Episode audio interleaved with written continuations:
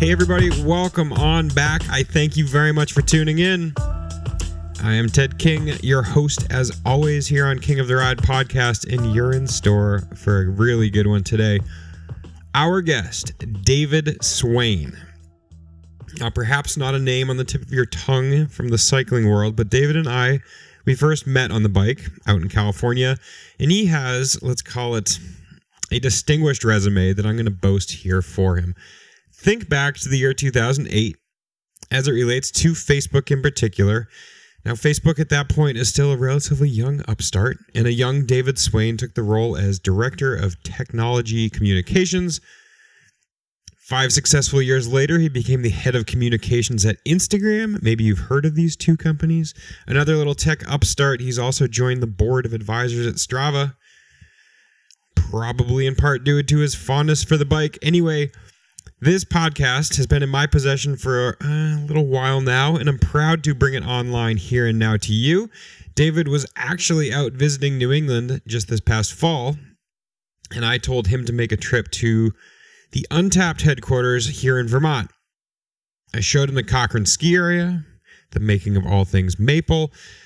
We actually traded podcasts, so to speak. So please check out his show, commonthreadsmedia.com. I've been a guest there. He's also had the likes of Kate Courtney, Gary Fisher, and plenty of very important VPs with some serious cred in Silicon Valley. So I thank you very much, David, for making the trip, for taking the time and humoring me with my questions about the overlap of cycling world and the tech world. On that note, thanks go out also to Strava for helping bring this episode to you. Now we are just a few days into the new year, so it's a great time to visit 2018.strava.com, 2018.strava.com to create and watch your personalized video of your 2000 year in sports. Assess your year in sports and your year on Strava in general, then let it soak in. Start using Strava even more now in this new year, 2019.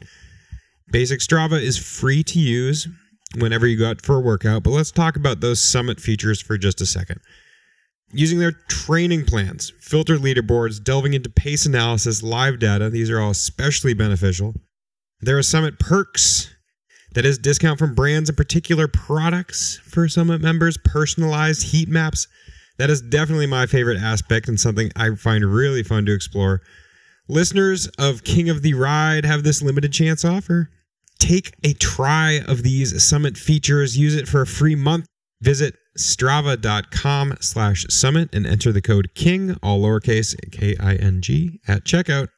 And lastly, a quick note to say the reviews that you are all leaving are incredibly beneficial in helping to spread the word of King of the Ride podcast. It takes just a second. Leave a review in iTunes, Stitcher, Google Play, whatever app you're using. Truly, even just hitting subscribe helps us reach more listeners. So thank you all for doing that. That is it for me, folks. Thank you all for listening. And now let's jump into the show.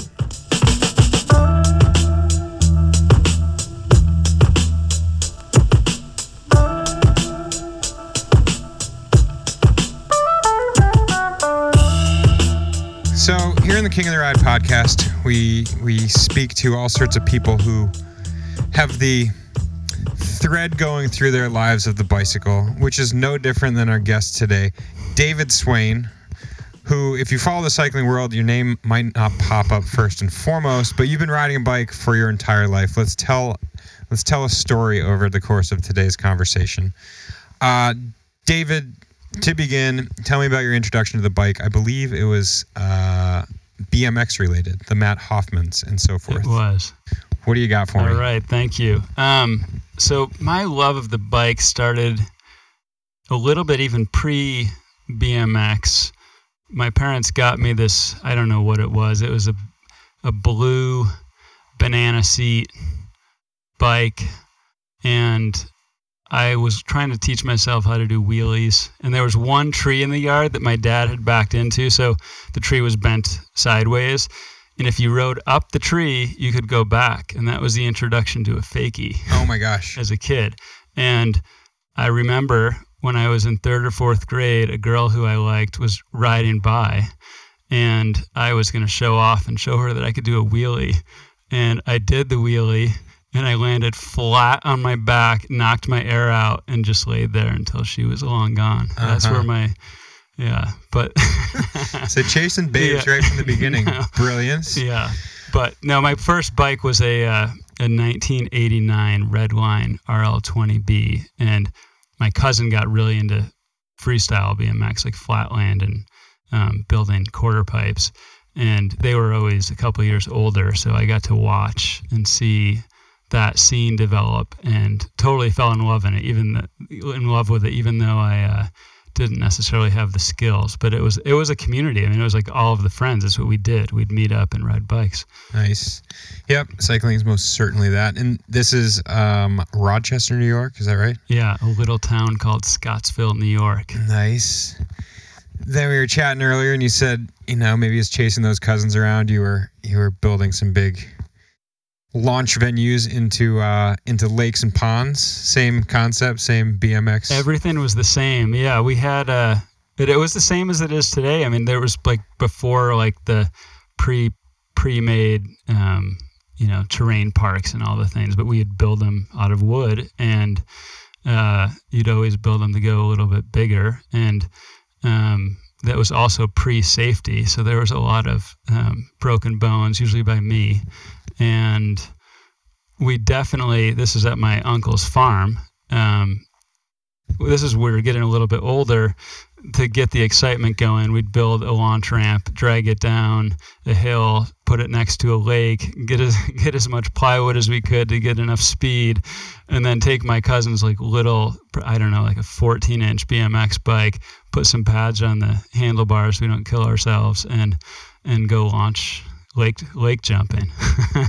with pads, which is smart. Yeah. Um, yeah. Presumably, you end up injuring parts of your body that's not covered in the pads, but that's, That's part of the adventure. Um, okay, and then fast forward. Oh, as we tell this story, let's fast forward a whole bunch of decades. You and I met at Campo Velo 2017. Did we meet last year? yeah, last year, 2017. Um, at which point you are the director of communications at Instagram. Um, how much time do you spend at Instagram? I was at Instagram for uh, close to five years. Uh huh. Yeah. So I came over right after um, Facebook acquired them. And it was a passionate group of about 20 employees at the time. And um, I had the opportunity to go over and, uh, you know, really just be part of the team. There was very few. They had a, a great community team that did editorial and um, Kevin and Mike, the founders, and um, the eng- early engineers, and and everything had to be set from there. That's wild. So you, I mean, yeah, you're you're one of the originals at Instagram, having when they're acquired by Facebook, made the transition from Facebook over to Insta.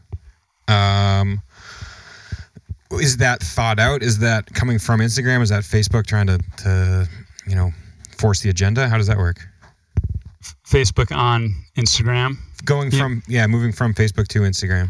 Yeah, so I mean, Facebook. This is one. You know, one of the things that the the company was really good at was identifying what people's strengths were and helping you nurture them and you know see where your career wanted to go. And um, when Instagram came on, um, you know, I met with Kevin, the founder, and um, we got along well. And it just, you know, it's they had built something really special. It was only 18 months old, but it was super clear to me at the time uh, just how special what they built was. And for me, it was just an opportunity to be part of something at that stage.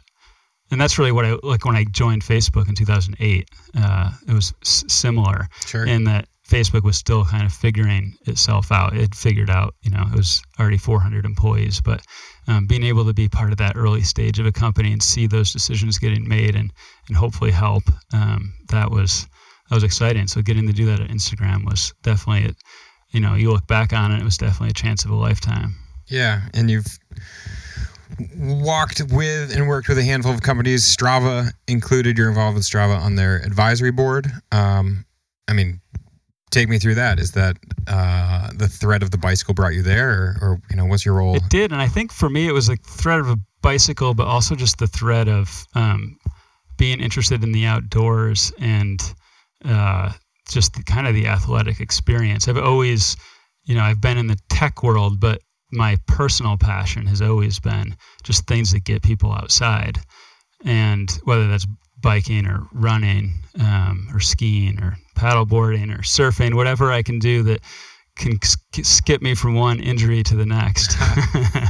and cycling, luckily, is one of the ones that I know I'll be able to do longer into my lifetime, which is a, uh, you know, really good. So yeah, so Strava, I got introduced to um, Mark Gainey, who was um, their co-founder with Michael Horvath, and we, you know, hit it off and was really impressed with what they were doing. And similar to Instagram, they were building a community. It's just around sports. So and what was your what was your time with Strava? Is that uh, also in the relatively early advent of of Strava coming out, or it was farther along? So I probably joined, um, just started helping them out uh, three years ago, mm-hmm. roughly. So they were farther along in their in their path. Sure. Yeah. How are you steering them right now? What are you advising them on? Oh no, they they advise me. Yeah, no. um, Oh, so James Quarles, who came on recently as their new CEO, worked with me at Instagram actually. So ah, that's right. Um, and you know, it's exciting watching watching their rise. I mean, any tech company, you go through the, you know, which countries are taking off and which places and um, and which sports. And you know, for Instagram, we were looking at which categories, right? Like sports or music or um, and yeah, where is that decision coming from? Like in, in the early days of of Instagram, for example, picking which which avenues they want to go down, like you were saying, you know, whether it is music, whether it's entertainment or sports or what, whatever it is, is that like whose decision is dictating that? Um, I mean, it's such a you know the tie to cycling is really interesting. Like these are your ambassadors, uh, right? Is that a communications thing? Is that top down? Is that the the end user itself? I think it's all driven from the end user. Uh-huh. So I think what we tried to be good at at Instagram was recognizing where the passion was in the community, whether it was early or advanced, like where there were people kind of coming out. A lot of times, not the professional photographer or the the the biggest name musician um, or athlete, but like where there was like natural things happening. Um, and you know, because Instagram is visual, like which of those things tell the best story visually and um, where's the community most engaged? And then it's just a conversation within the company. So I would say, um, yeah, it's kind of bottoms up and top down at the same time. Yeah. Um, but deciding what to focus on is the hard part. I mean, you know, you're never doing you try not to do too many of those things at the same time because you won't do any of them well. And that was that came from Kevin and Mike, the founders, mm-hmm. of like doing fewer things, um, doing them really well. So taking a large leap back in time, you've got Facebook segueing to Instagram with Strava thrown into the mix as well. Um, you are an athletic individual. We've spent a lot of time talking about that today in, in previous pre-recorded conversations. Skier, runner, cyclist, globe-trotting travel uh, traveler, you like go through the actual iterations. Where did you go to college, for example? So I went to St. Lawrence University in uh, northern New York, so not too far from where we're mm-hmm. where we're sitting. And um, I, I, went to a little public school in Scottsville, New York, and grew up playing soccer and um, racing go karts. That my I came from a long line of car racers, nice. and so the first thing, and my you know my dad and his brothers were soccer players and car racers, so that's what we ended up doing, oh, and uh, we threw some BMX biking and skateboarding and stuff in there. Um, but my love, it's funny that the racing and skiing were the two things that I would say like I just gravitated to. Um, and skiing was something where it wasn't introduced to me from anyone. I just got on the slopes and like kind of found that sport to be the one that I enjoyed the most. Um, and yeah, and then biking stayed the stayed a thread through it all, especially as I got the injuries from skiing, and sure. the doctors were like, "You need to stop running," and um, yeah, brought it right back. Got my first road bike. Yeah, yeah, yeah. Often the physical therapy is going to end up on two wheels. Um, your wife is quite the athlete as well. I think the two of you guys were big time skiers. Yeah, the skiing. I'm sure that was probably on her bar, um, making sure that I was a skier. So um, that without skiing, yeah, we might not have. Uh, and as a ski racer, they have the stories. She, you know, went to Carrabassett Valley Academy in Maine, um, and they, you know, they're real athletes. You know, like they're waking up at 6 a.m. and riding their old beat up mountain bikes in the snow and um, yeah, hanging out with that group definitely kind of brought it up a level. Sure, that'll grizzly yeah. out, gnarly out real quick. Um, I enjoyed hearing about your first and last bike ride together. Oh yeah, that was. Um, there's actually there, my experience of riding my bike with my wife is not exceptional. So, okay. um, other than the one, so we did our first century ride in Santa Fe, and um, we were 20 three, and I surprised her with an engagement the night before the century ride, and uh, that was the last time we did a century ride. But luckily, we're still married. Oh, excellent!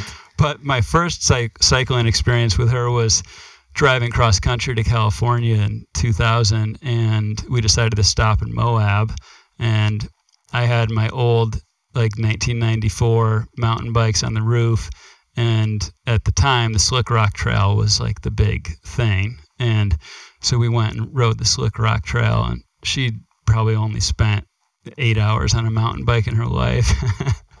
and I took her in the middle of the day with like a single bottle of water, and it was June and probably 100 degrees. and six miles in, she got heat stroke and the 12 mile loop, right? And yeah, yeah so that was a. Uh, I got her out. Excellent. We had to walk though, and uh, it's it's always good to bring like first aid, so first responder experience out to bike rides. Um, yeah, that can take you a long way in life.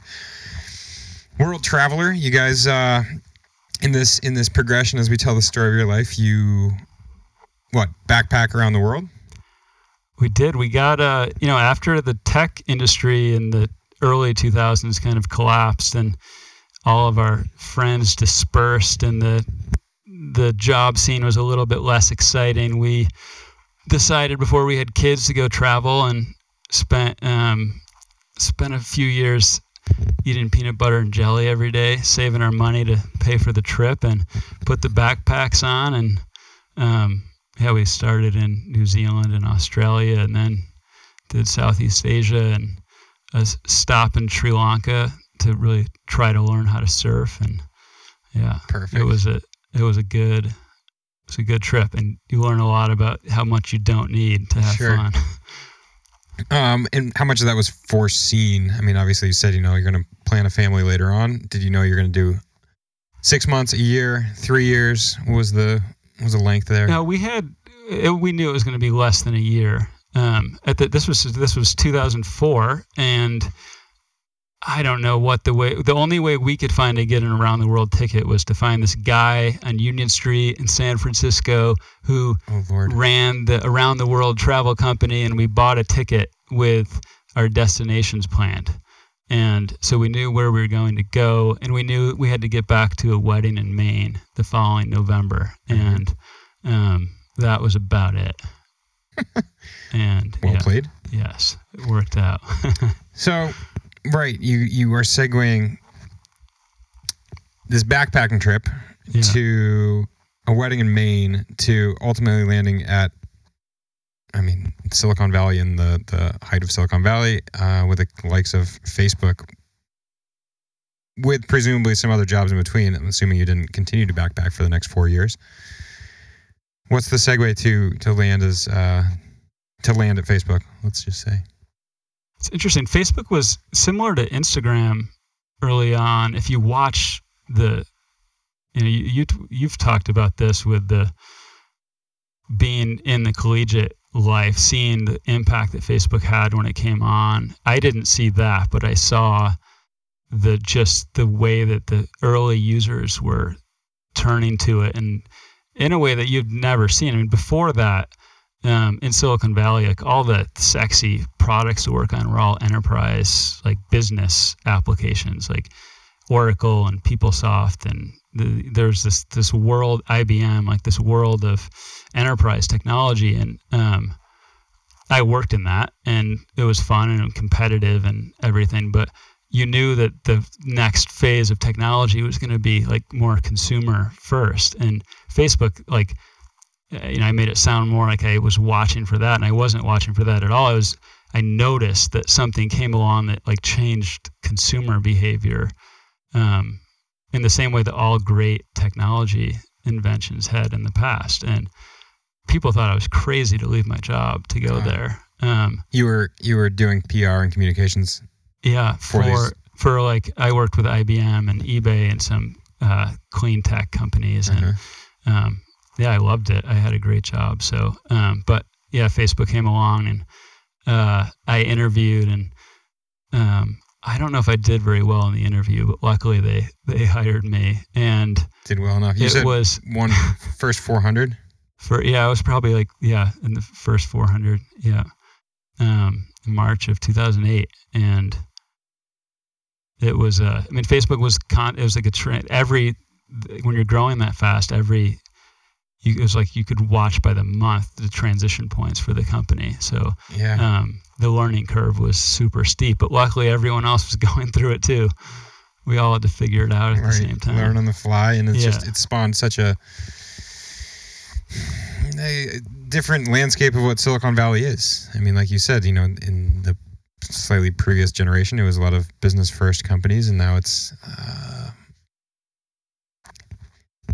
how would you describe it? I mean, like more more interesting, more dynamic, more consumer driven, I suppose. Uh, Yeah, and I think I mean we're seeing now uh, all the positives and challenges that come with it, with something that is consumer first, and Mhm. um, I think that's the the great part about what's happened is people have a voice that they didn't used to have. I mean, it kind of started with blogging, right, and then it came up through Facebook and Instagram and Twitter and everything else, where people can reach a mass audience with a message. Um, and so that but the the the hard part of that is the trade-offs that come with kind of the openness that all of those things enable. mm, Um, so, but that's been the so watching it happen, you know, and watching where we're at now. Um, well, yeah, not just watching it, but living it. Like that. Yeah. That is your life for yeah, a great period of your life. Uh, are you a gravel bike rider? I am a I am I would not say I'm a yes I am a gra- I love gravel rides. I would not say I'm like I haven't done any big races or anything. Sure. Yeah. Uh, yeah, I, I realized that was a really nerdy question when Yeah. once it came off my lips. Uh, right. Do you ride your bike on gravel? What do you think of gravel? That sort of thing. And I ask because, much like you're saying, it's it's the democratization of democratization of of bike riding. It's it's meant for the people. It's fun. It's you know show up on whatever bike you want because that bike is fitting for the job at that time. Um, and it's it's sort of end user driven as opposed to top down, forced down, forced out by the industry itself. It's really cool now that the industry is accommodating it and allowing you know bigger clearances and more comfortable tires and wider tires and. I don't mean to make this around bike riding, but uh, I like bike riding. Let's right? talk. I let's talk gravel. all right, sweet. So for me, getting into, uh, I like some of my best friends are road racers. They grew up racing bikes, and I was always super intimidated because I'd go on rides with them, and um, even when I trained a lot, I could just keep up on their training on their like easy recovery days. And one of these friends was, does cyclocross in the fall, like a lot of people, and was over having beers one night on a Saturday, and the race was the next day, and I I had my old 1999 Iron Horse aluminum hardtail mountain bike that I'd use for commuting, and he's like, "You should come out and ride," and I went the next day and finished probably like 45th out of 50 Mhm. in cyclocross and but I loved it and the, it was the community and the fact that you could finish 45th and still be having fun and that you could see your progress. And um, so the next year I raced and um, did did did did better. Yeah, yeah. and got myself a real bike and that bike happens to obviously work on gravel. And then i spent a lot of time in truckee california up near lake tahoe. So that you know exploring the gravel roads out there you can't get more freedom than that um, and you don't i mean you don't it's not just you don't see a single car like you don't see a single person Sure. and uh, yeah that part has been great so i look forward to it it gets me busy every year and Nice. keeps the old man weight off. I just turned 40, so I'm told I need to start riding, putting putting some more miles down. Well, yeah, in a in a previous again unrecorded conversation, I was talking about the acute, hyper focused nature of the New England cyclocross scene. Um, where yeah, it's tough to show up at a race because some twelve year old can already bunny hop barriers and he's going to demolish you because he's making up three seconds there every time, every lap. It was by no means putting down the Bay Area cyclocross scene because I know I've attended races there. I've watched the uh, Oh, what's the race that used to be in the park? The world single speed world cyclocross championships took place in uh, Golden Gate Golden Park. Gate Park. That was highly entertaining. A lot of debauchery ensuing. So yeah, great scene out there. It was a good mix of of everything that's right about bike riding. Um, Yeah, we So- have to bring some more. gr- The the Bay Area's got to bring some gravel, and we've got all the got the fire roads. bingo. Yeah, Oh yeah, you just gotta man. They're you gotta compete steep. against a lot of pedestrians and equestrians who are not happy to see bicyclists. Whereas back here in New England, we got nothing but welcoming recreationalists. so, um, how big is the cycling scene in Silicon Valley? Uh, Kevin, for example, of Instagram, founder of Instagram, bike rider. Yeah, I would say it's. I, I think the cycling and endurance sports more broadly um, is is pretty amazing, and you find it in places where you don't expect to see it. Um, you're not always talking about sports, but that's kind of like where you find like a common bond with people you're working with. And yeah, Kevin, the founder of Instagram, um, picked up cycling and you know, if you follow him on Strava, you'll see he he, he picked it up for real, and uh, it's it's fun to see. And we've you know, James Everingham, who was the head of en- engineering at Instagram, is a huge cycler, and um, you'll see him out on gravel roads all over the place. Um, but yeah, I mean Kevin Weil, who was I mean just picking one company, so you could do this across the whole spectrum, and you would see. Um, Kevin Weil, who's the head of product at uh, Instagram, um, he's like a massive ultra marathoner Hmm. and uh, um, great cyclists too. So Nice. yeah, that's just one team, but yeah, you see it pretty pervasively. Sure. Um, Um, so, oh man, what do we got? Um, bringing you here to the Sugar Shack, we're surrounded by cyclists and skiers. Everybody wants to ask you questions like Facebook, Instagram, Strava, Silicon Valley. You know, it's a, it's a foreign concept to us. When you are in Silicon Valley, when you're back home, when you're working, when you're surrounded by- these people, what presumably you're not always talking about work or is it the same thing as like when you're in your cycling tribe and you're going to talk about all nerdy things the the surrounding cycling like like what is the are you an anomaly when you're back there or are you totally the norm oh, because of like sports and no ask i mean you know you, you walk into this yeah, office and we accost you with a thousand questions about Instagram and Facebook and it's it's a foreign concept here because you know we're sort of we're producing sports nutrition and talking about sports. Go to Silicon Valley where it is a pretty concentrated tech heavy community out there. yeah. I realize there are other people who do other things and it's not like you are completely completely saturated by tech nerds, pardon me. Is it much like cycling though? If i'm surrounded by cyclists yeah we're going to talk about gear ratios and all sorts of other nerdy aspects of the sport. What like do you talk about all things under the sun? Are you the norm? Are you uh I think that we're, I mean, it's, you know, like a, a serious cyclist is probably pretty serious about cycling and like probably occupies a big chunk of your brain. Even if you're not talking directly about cycling, you're talking about something related, uh, like the next trip or the, you know, and, um, we we were pretty obsessively focused about what we were building and what we were trying to get to and growing. The you know the biggest thing for us um, and for me was you're most of us, which is fairly similar to you know professional sports. Um, you're fairly young in Silicon Valley when you get put in a pretty big role.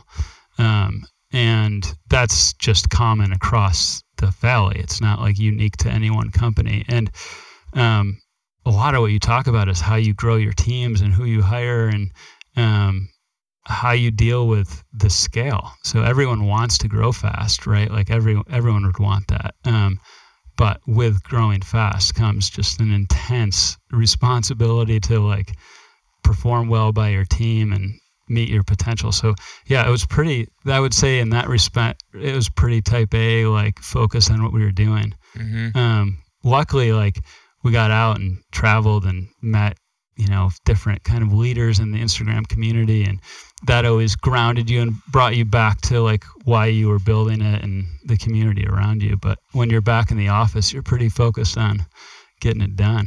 Sure. yeah. Well, and it's and it's interesting, you know, if you if you join Facebook and you're the first 400, like that's still that company is on an amazing trajectory, and who would have guessed in 2008 where you're going to end up ultimately, but obviously on the path of success. You make the leap from Facebook to Instagram purely for for Facebook to put their backing behind Instagram. That's like a sign of success. So, given your role in communications, how much are you steering the ship, or like you talked about, like don't fuck it up? Let the, let this ship sail in the direction it's meant to sail. Yeah, I would say that th- the steering was any steering that I did or that like my peers did was responding to the natural momentum that the company had and trying to find ways to amplify it. Um, I mean, director of communications, yeah. you got you got a big story to tell. Yeah, and there's but there's like big there's definitely big bets we make um, about like a country to go into or like a new vertical to go after um, or you know i would say like kevin and mike as the founders they had to make big bets all mm-hmm. the time. I mean the instagram product is known for its simplicity right? And that's like what brought people to it. Um, how do you maintain that simplicity as you continue to you know bring video in no one remembers but like instagram right. didn't have video and mm-hmm. it was mm-hmm. only square photos and going from square to non-square and oh, like those zoom in they seem like yeah. little decisions but those are big um, for a product that's built around simplicity they're mm-hmm. they're big so they had to make big bets all the time and um, yeah our job working with them is hopefully just to help right uh, what is the failure rate that we don't see because PR or communications has come in and done a magnificent job of sweeping it up and saying that mistake, nope, you're going to forget about that in a month anyway. Let's move forward and look at this yeah. cool new feature that we have. That's a good question. Oh man, uh, I'm full yeah, of them. That's uh, I I ask the hard hitting questions here on King of the Ride. So failure rate. Um, and and you know i would say it's almost interesting to look across tech companies at that because there's companies who are shipping a whole bunch of product like changes all the time that it's more like the venture venture capital where you get like one out of ten that, that go well. And um, in that case like they, they're doing that deliberately and they will get when they have that one hit it will be huge um, and I would say, I mean, in some ways, Facebook is more on that realm of like try lots of things and, you know, go for the, I iterate fast and find the things that are taking off and, and latch onto them. Um, and that's, you're saying that, I mean, that's sort of the nature decision. of Facebook being Facebook. Yeah. Like they have a thousand different products, whereas Instagram is, again, yeah. based on Instagram's failure rate is pretty low. And that wasn't yeah. like us do uh, you know hopefully it wasn't me doing um, you know hiding the hiding the losses but um, it, you did your job well. I, yeah hopefully I, I could have if we needed to but no we didn't need to do that but um, yeah it, instagram's hit rate was pretty good. I mean if you look at like stories and um, I think the good thing is if you looked at those some of those products right after they launched, a couple months later, they could have been seen as, um, you know, if you as like not super successful. But I think it's kind of sticking with it, right? Like a video on Instagram is Yep. wildly successful now. And so it's also comical to me how how trivial something can be, but how important it is. Like you're doing the the stories and you have the freaking sunglasses on your face that are not actually on your head, but as you're recording, they're there. And it seems completely ridiculous and it's incredibly popular and people love it. And then yeah, do it seasonally and all these goofy features that maybe this is coming from the communications office, maybe not, but no, that's that's You folks that's a great product team. Um, yeah.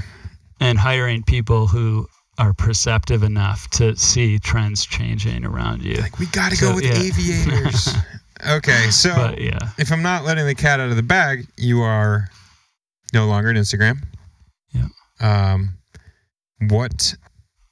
How recently did you move on, and what occupies your time these days? I left uh, last April after nine years um, at the Facebook and Instagram, and um, I moved with my family to Marin, where you just you just left I us. just departed. Yeah, I said, this town's too big for the too small Yeah. for the two of us. kids were getting old and decided or older decided it was uh, time to give some other stuff a shot and spent the year kind of coming up with different company ideas and playing them off each other driving my wife nuts hmm and was you know also talking about potentially going back into doing what i was doing before and have been sitting on an idea for the last five or six years and in this world of sports and um, kind of the athletic experience and uh, decided i just had to go for it. So i'm a few months into